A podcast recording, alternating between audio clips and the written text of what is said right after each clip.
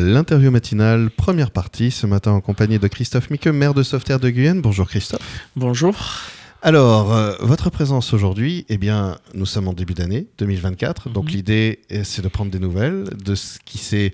Déjà de faire un bilan, parce que c'est vrai qu'on dit souvent, on, on, on- on se fait des vœux pour cette année, des, des- allez, cette année, ce sera ça et ce sera ça. Et on, on pense peut-être moins à regarder en arrière et à se dire, bah tiens, euh, 2023, qu'est-ce que ça, qu'est-ce qui nous est arrivé, qu'est-ce qu'on a vécu, qu'est-ce que ça nous a apporté, que ce soit dans ce qu'on a réussi à faire, dans les heureuses surprises ou peut-être dans, dans les choses un peu moins heureuses et qu'on reporte sur 2024, etc. Un petit bilan, quoi, finalement, de, de cette année. Le premier trimestre 2023, par exemple, c'était quoi? Bon, euh, en- le, le 16 janvier prochain, il y a les vœux de la mairie. On revient en Et à 2020. l'occasion des vœux, justement, l'un des enjeux du moment des vœux pour la population, c'est de, de faire le bilan de l'année écoulée et, les- et les- et de rappeler les projets euh, à venir pour l'année euh, 2024. Et c'est vrai que l'année euh, 2023 a été une année extrêmement dynamique, hein, extrêmement prolifique en projets, en événements, etc. Ça, euh, D'abord, euh, c'est l'année des, des 50 ans de l'amitié entre Sauveterre et Sotrum. On a, Oui. on a fêté ça tout au long de l'année. Ça a été euh, un fil directeur extrêmement important avec euh, euh, son apogée au moment de, de la fête des vins, puisque euh, on avait une délégation de plus de 100 euh, euh, personnes venues de Sotrum. On a eu euh, euh, les- une partie de cette délégation allemande qui est venue en vélo, en courant, etc. Et, euh, qui, a fait les, presque 1500 km depuis Sotrum euh, de cette manière-là. Donc voilà, ça a été une année déjà basée sur euh, la fraternité et l'échange euh, amical entre nos deux villes depuis 50 ans. Euh, ça a été une année aussi euh, euh, avec beaucoup de, de projets réalisés ou de choses engagées qui se continuent euh, euh, sur l'année euh, 2024. Le fait que ça continue d'ailleurs n'est pas nécessairement heureux ou malheureux, c'est un plaisir qu'un projet commence en 2023 et qui se poursuive en, en 2024. Alors euh, les, les- les habitants de, de, de Sauveterre et ceux qui passent par Sauveterre euh, tous les jours voient évidemment euh, très précisément les projets qui avancent. Euh, Il y a le, le bâtiment du 15 Place de la République où la supérette va arriver très prochainement. Donc elle- les travaux ont commencé il y a quelques mois maintenant pour une supérette et pour euh, cinq logements. Euh, la supérette sera livrée, donc je fais le lien puisque ça oui. passe de 2023 à 2024, sera livrée euh, fin mars tout début avril. Euh, les choses sont désormais actées. On pourra ouvrir la, la supérette début avril. Euh, et euh, évidemment, c'est des travaux euh, de, longue haleine. Euh, le commerce sera livré, mais les, logements ne seront pas finis. Et l'année 2024 euh, va permettre de, faire les, logements. Par ailleurs, ça a été une année euh, où on a eu euh, le plaisir, avec toutes évidemment les difficultés et les nuisances que ça génère, de commencer euh, véritablement la, convention d'aménagement de Bourg. On l'a signée en début d'année très officiellement avec le département. Et, et, puis, euh, on a engagé les travaux cet automne. On a commencé par les travaux euh, qui sont ceux des conduites d'eau, tout ce qui est en souterrain, l'électricité, les conduites d'eau ont été, sont en cours de réalisation sur la rue Sobot, qui est la première rue pour cet aménagement de bourg sur laquelle on travaille. Donc on fait tout ce qui est en dessous. On a fait tout ce qui était en dessous en 2023 et on va faire tout ce qui est au-dessus à partir du printemps 2024. Et on aura la chance d'avoir euh, une magnifique euh, rue Sobot euh, en 2024 qui, qui sortira de ces travaux. Alors évidemment, comme tous travaux d'importance en centre-bourg, hein, quand on est dans une bastide comme nous avec beaucoup de passages, ça génère des nuisances pour les riverains, pour les gens qui passent au quotidien. On, en est désolé, on, on demande à tout le monde la, la plus grande patience. Évidemment, c'est des travaux qui sont un peu longs euh, dans le temps, mais je crois que euh, ensuite, pour euh, le demi-siècle qui suivra, il n'y aura plus d'autres travaux de ce Oui, type-là, et tout le monde sera content d'avoir ben, une Bastide qui sera entièrement sur ces grands axes, hein, la rue Sobot, et puis après, en- à partir de 2024-25, on va commencer la rue Saint-Léger, puis la rue du 8 mai, la rue Saint-Romain. Ces grands axes auront été entièrement restructurés, repensés pour permettre la circulation de tous, pour permettre une manière beaucoup plus, agréable de vivre dans cette Bastide. Et c'est l'enjeu de ce projet. Oui, après c'est vrai que ce sont bon les travaux, euh, les, les, ben, les, travaux. On peut se dire aussi que l'importance de la nuisance est à la hauteur du résultat attendu en fait. Exactement. Euh, Qu'évidemment des travaux, des vrais travaux profonds qui vont permettre de restructurer la Bastide, de la rendre, de, de, de lui donner une forme aussi avec plus de, de végétaux, plus végétalisée, plus harmonieuse, plus accueillante. C'est un vrai, un vrai euh, enjeu aussi, avec un plaisir esthétique aussi de rentrer dans dans une Bastide où on est heureux de pouvoir déambuler euh, sans tomber. C'était tout le problème des trottoirs hauts tels qu'ils existent. Et c'est pour ça que c'est un projet dont on sait qu'il est très attendu par les habitants, euh, mais qui en même temps euh, génère évidemment un temps un peu plus long de travaux et un certain nombre de nuisances. Parmi les... tout ça, oui. Oui. Tout, tout, ça, je voulais dire justement, c'est aussi, euh, ça, euh, ça, rejoint un peu cette idée de construire l'avenir. Et je sais qu'il y a un label qui, en parlant d'avenir, la ville, euh, et ce, sera réannoncé au moment des vœux. Ça l'a été il y a quelques jours. la commune vient d'être labellisée village d'avenir par la ministre des collectivités territoriales. c'est évidemment quelque chose de très important pour Sauveterre de Guyenne parce que c'est une manière de se projeter justement sur les décennies à venir, euh, des communes comme les nôtres ont une charge de centralité très importante. Elles accueillent beaucoup de services publics, beaucoup de commerces, euh, beaucoup de services divers et variés, beaucoup d'habitants, ceux qui vivent, ceux qui y passent tous les jours, les élèves, les parents d'élèves, les gens qui viennent dans nos commerces, qui viennent dans nos services, qui viennent chez le médecin ou chez d'autres euh, praticiens. bref, c'est une ville à la fois de résidence, de passage, sans compter évidemment aussi les nombreux tourismes euh, qui recherchent dans une commune comme la nôtre eh une forme de tourisme durable où on peut arriver en vélo, où on va avoir le plaisir d'aller euh, chez un viticulteur, déguster le vin local, etc. etc. Donc c'est une ville qui accueille, c'est une ville où on vit, et il faut pouvoir se projeter euh, pour euh, les décennies à venir en essayant de travailler au mieux l'évolution de la commune. Et l'État, par ce label, affirme son soutien euh, pour une ville très attractive et très dynamique qui accueille euh, une population nouvelle aussi au fur et à mesure. Et ça va nous permettre dans les 12 à 18 mois à venir d'abord de faire un diagnostic global pour voir tout ce qu'il y a à engager comme euh, projet nouveau pour la suite. Et ensuite, en fonction des, différents projets qui seront identifiés, très probablement d'avoir des subventions bonifiées de la part de ce partenaire principal pour nous dans, dans ce cadre-là, qu'est qu l'État. L'idée, c'est de dire que la ruralité, c'est l'avenir. Et euh, Sauveterre, dans la ruralité, c'est l'avenir. Donc, Sauveterre euh, va euh, évidemment évoluer sur le, plan éducatif. On réfléchit à l'avenir de l'école maternelle notamment. tout ce quartier-là, autour de l'école maternelle, va être sans doute repensé et envisagé. Sauveterre a un patrimoine médiéval extrêmement important. Comment une bastide médiévale, minérale, issue du XIIIe siècle, se pense au XXIe siècle? Ça va pouvoir être envisagé de, de plus près avec les enjeux de végétalisation, les enjeux euh, de rendre le, le, le, sol et la situation plus mmh. perméables. Voilà. Euh, comment, comment on envisage la suite? Les bâtiments très important en termes de transition écologique. On a des bâtiments, y compris municipaux, extrêmement énergivores, euh, très compliqués du point de vue euh, euh, de l'énergie. Comment on envisage la suite? On a tout un, développement culturel dans cette ville autour de la médiathèque, autour du futur musée.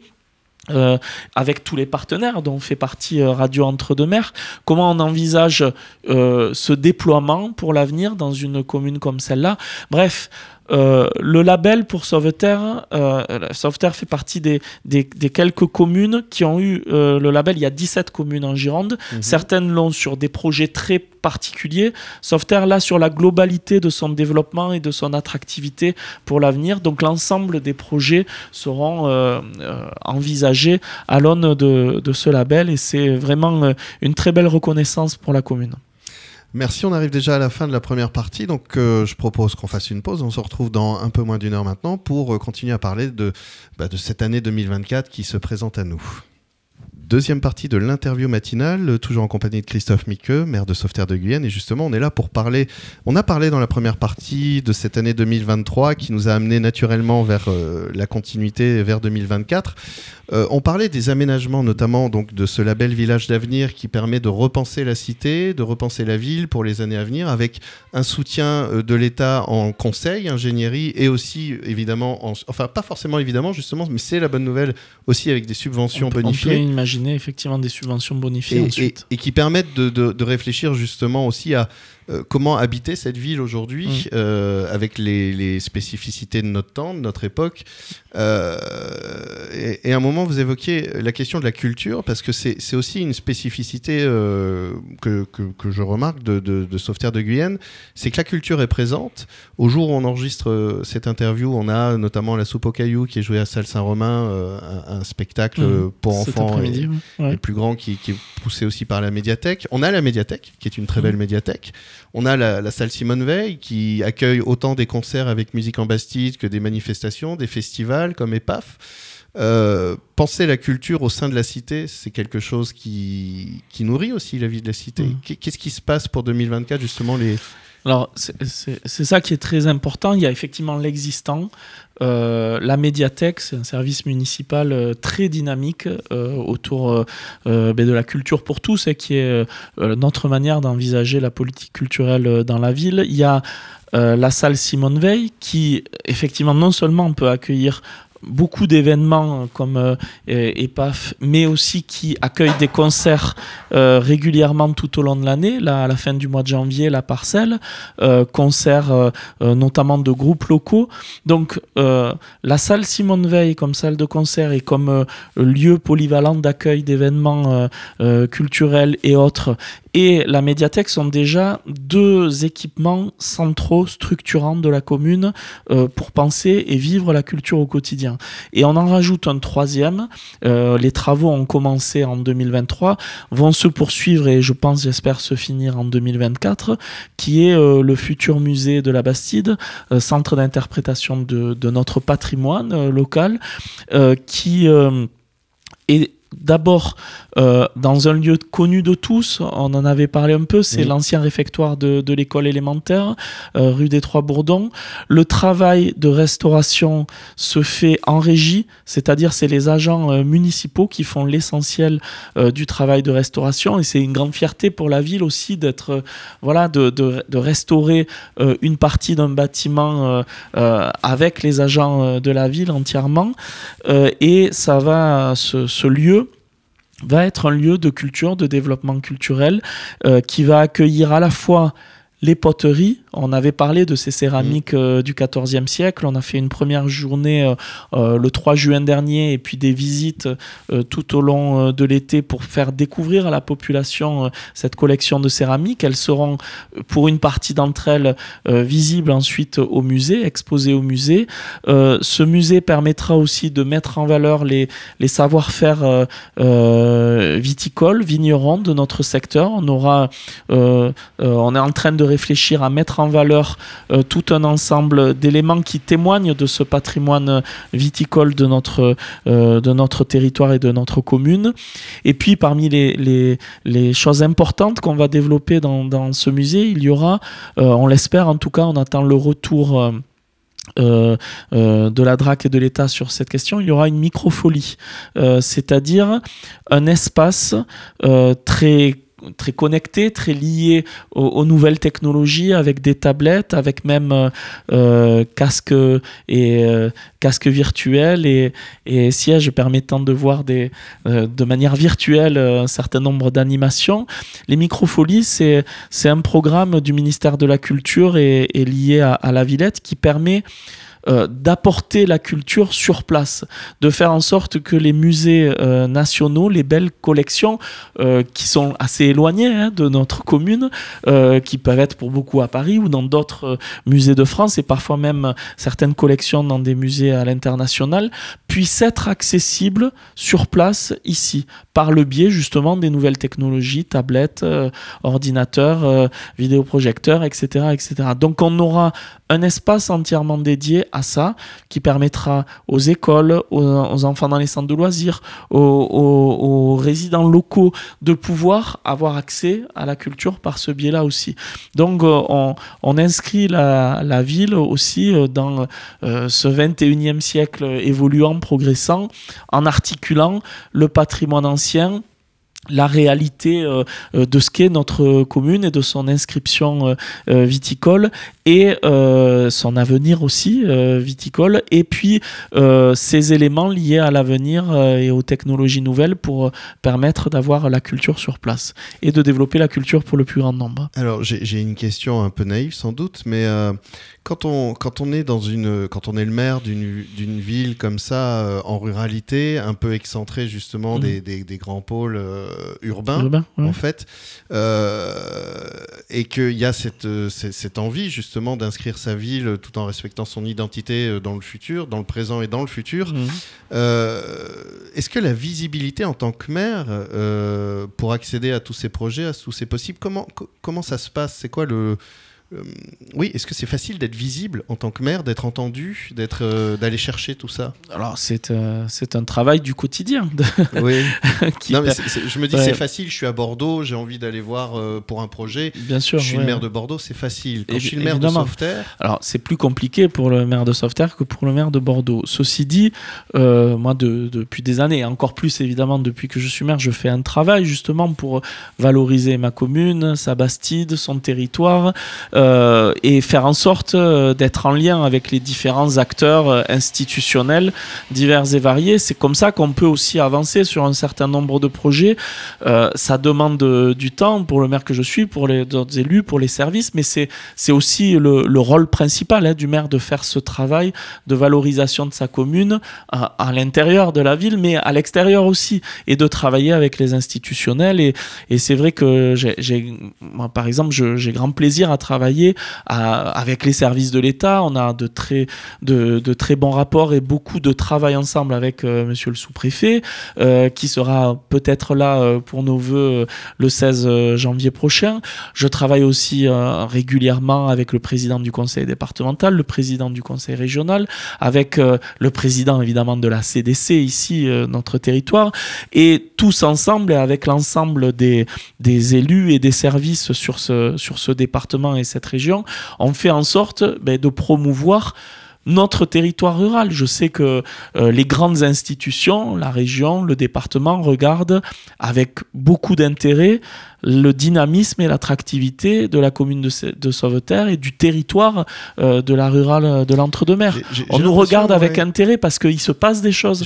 ça se développe. le regard des institutions euh, a peut-être changé aussi sur la ruralité. Mais je pense que il y a bon, il y a ce qu'on dit souvent, hein, l'évolution euh, post-Covid, la, la, ce qu'on trouve comme comme valeur, comme bien-être, comme plaisir dans un territoire comme le nôtre, euh, qu'on met souvent en valeur, hein, euh, la, convivialité, le fait que euh, l'altruisme et la solidarité, le fait que les gens se connaissent, peuvent discuter, peuvent échanger beaucoup plus, beaucoup plus fortement que dans des grands espaces urbains plus anonymes.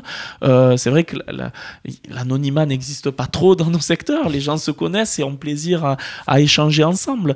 Donc c'est aussi le, ce qui fait le l'avantage de la ruralité. Ce sont des, des, territoires, euh, un territoire comme le nôtre est un territoire à taille humaine. C'est un territoire où justement l'humain et la proximité sont mis euh, en avant.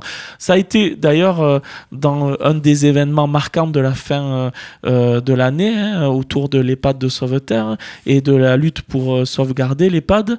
Ben, ce qui fait aussi que toute une population, tous les élus d'un territoire se mobilisent, c'est parce qu'on est habitué à travailler en proximité et euh, à échanger sur ce plan-là. Euh, ce qui fait que cette EHPAD est apprécié euh, de la population, c'est aussi la proximité des salariés avec les résidents, des salariés avec les familles. Les gens se connaissent, ont confiance les uns dans les autres. Évidemment, je ne vais pas brosser, tout n'est pas idéal, ni là, ni partout, ni nulle part, je veux dire, mais la proximité, le fait de travailler les uns avec les autres, de se connaître en confiance, ben, c'est ça que les gens les gens apprécient. Et dans l'enjeu de l'EHPAD, c'est ça que j'ai souvent mis en valeur, que les familles et les salariés aussi ont mis en valeur, la qualité du service apporté aux résidents dans la proximité, ben, rassure tout le monde, ça rassure euh, les résidents, ça rassure les familles, ça rassure les salariés, ça rassure les élus, le maire que je suis, voilà, on est heureux de travailler ensemble et dans la proximité. Bien Christophe, merci. Euh, on arrive déjà à la fin de cette deuxième partie. Euh. Je rappelle que les vœux donc en mairie sont le 16 janvier à 18h30. Euh, et, puis de toute façon, euh, on prendra des nouvelles tout au long de l'année pour, euh, pour prendre des nouvelles. Je crois qu'il y a la fête médiévale qui est là aussi. La fête médiévale le 23 juin, épave dont on parlait le 6 avril, la fête des vins évidemment du 26 au 28 juillet, et bien d'autres événements tout au long de l'année. Et puis évidemment, toute la population, tous ceux qui le souhaitent seront les bienvenus pour le, le les vœux de la, de la, mairie le 16 janvier prochain avec un moment convivial traditionnel autour de la galette ensuite. Merci beaucoup. Merci.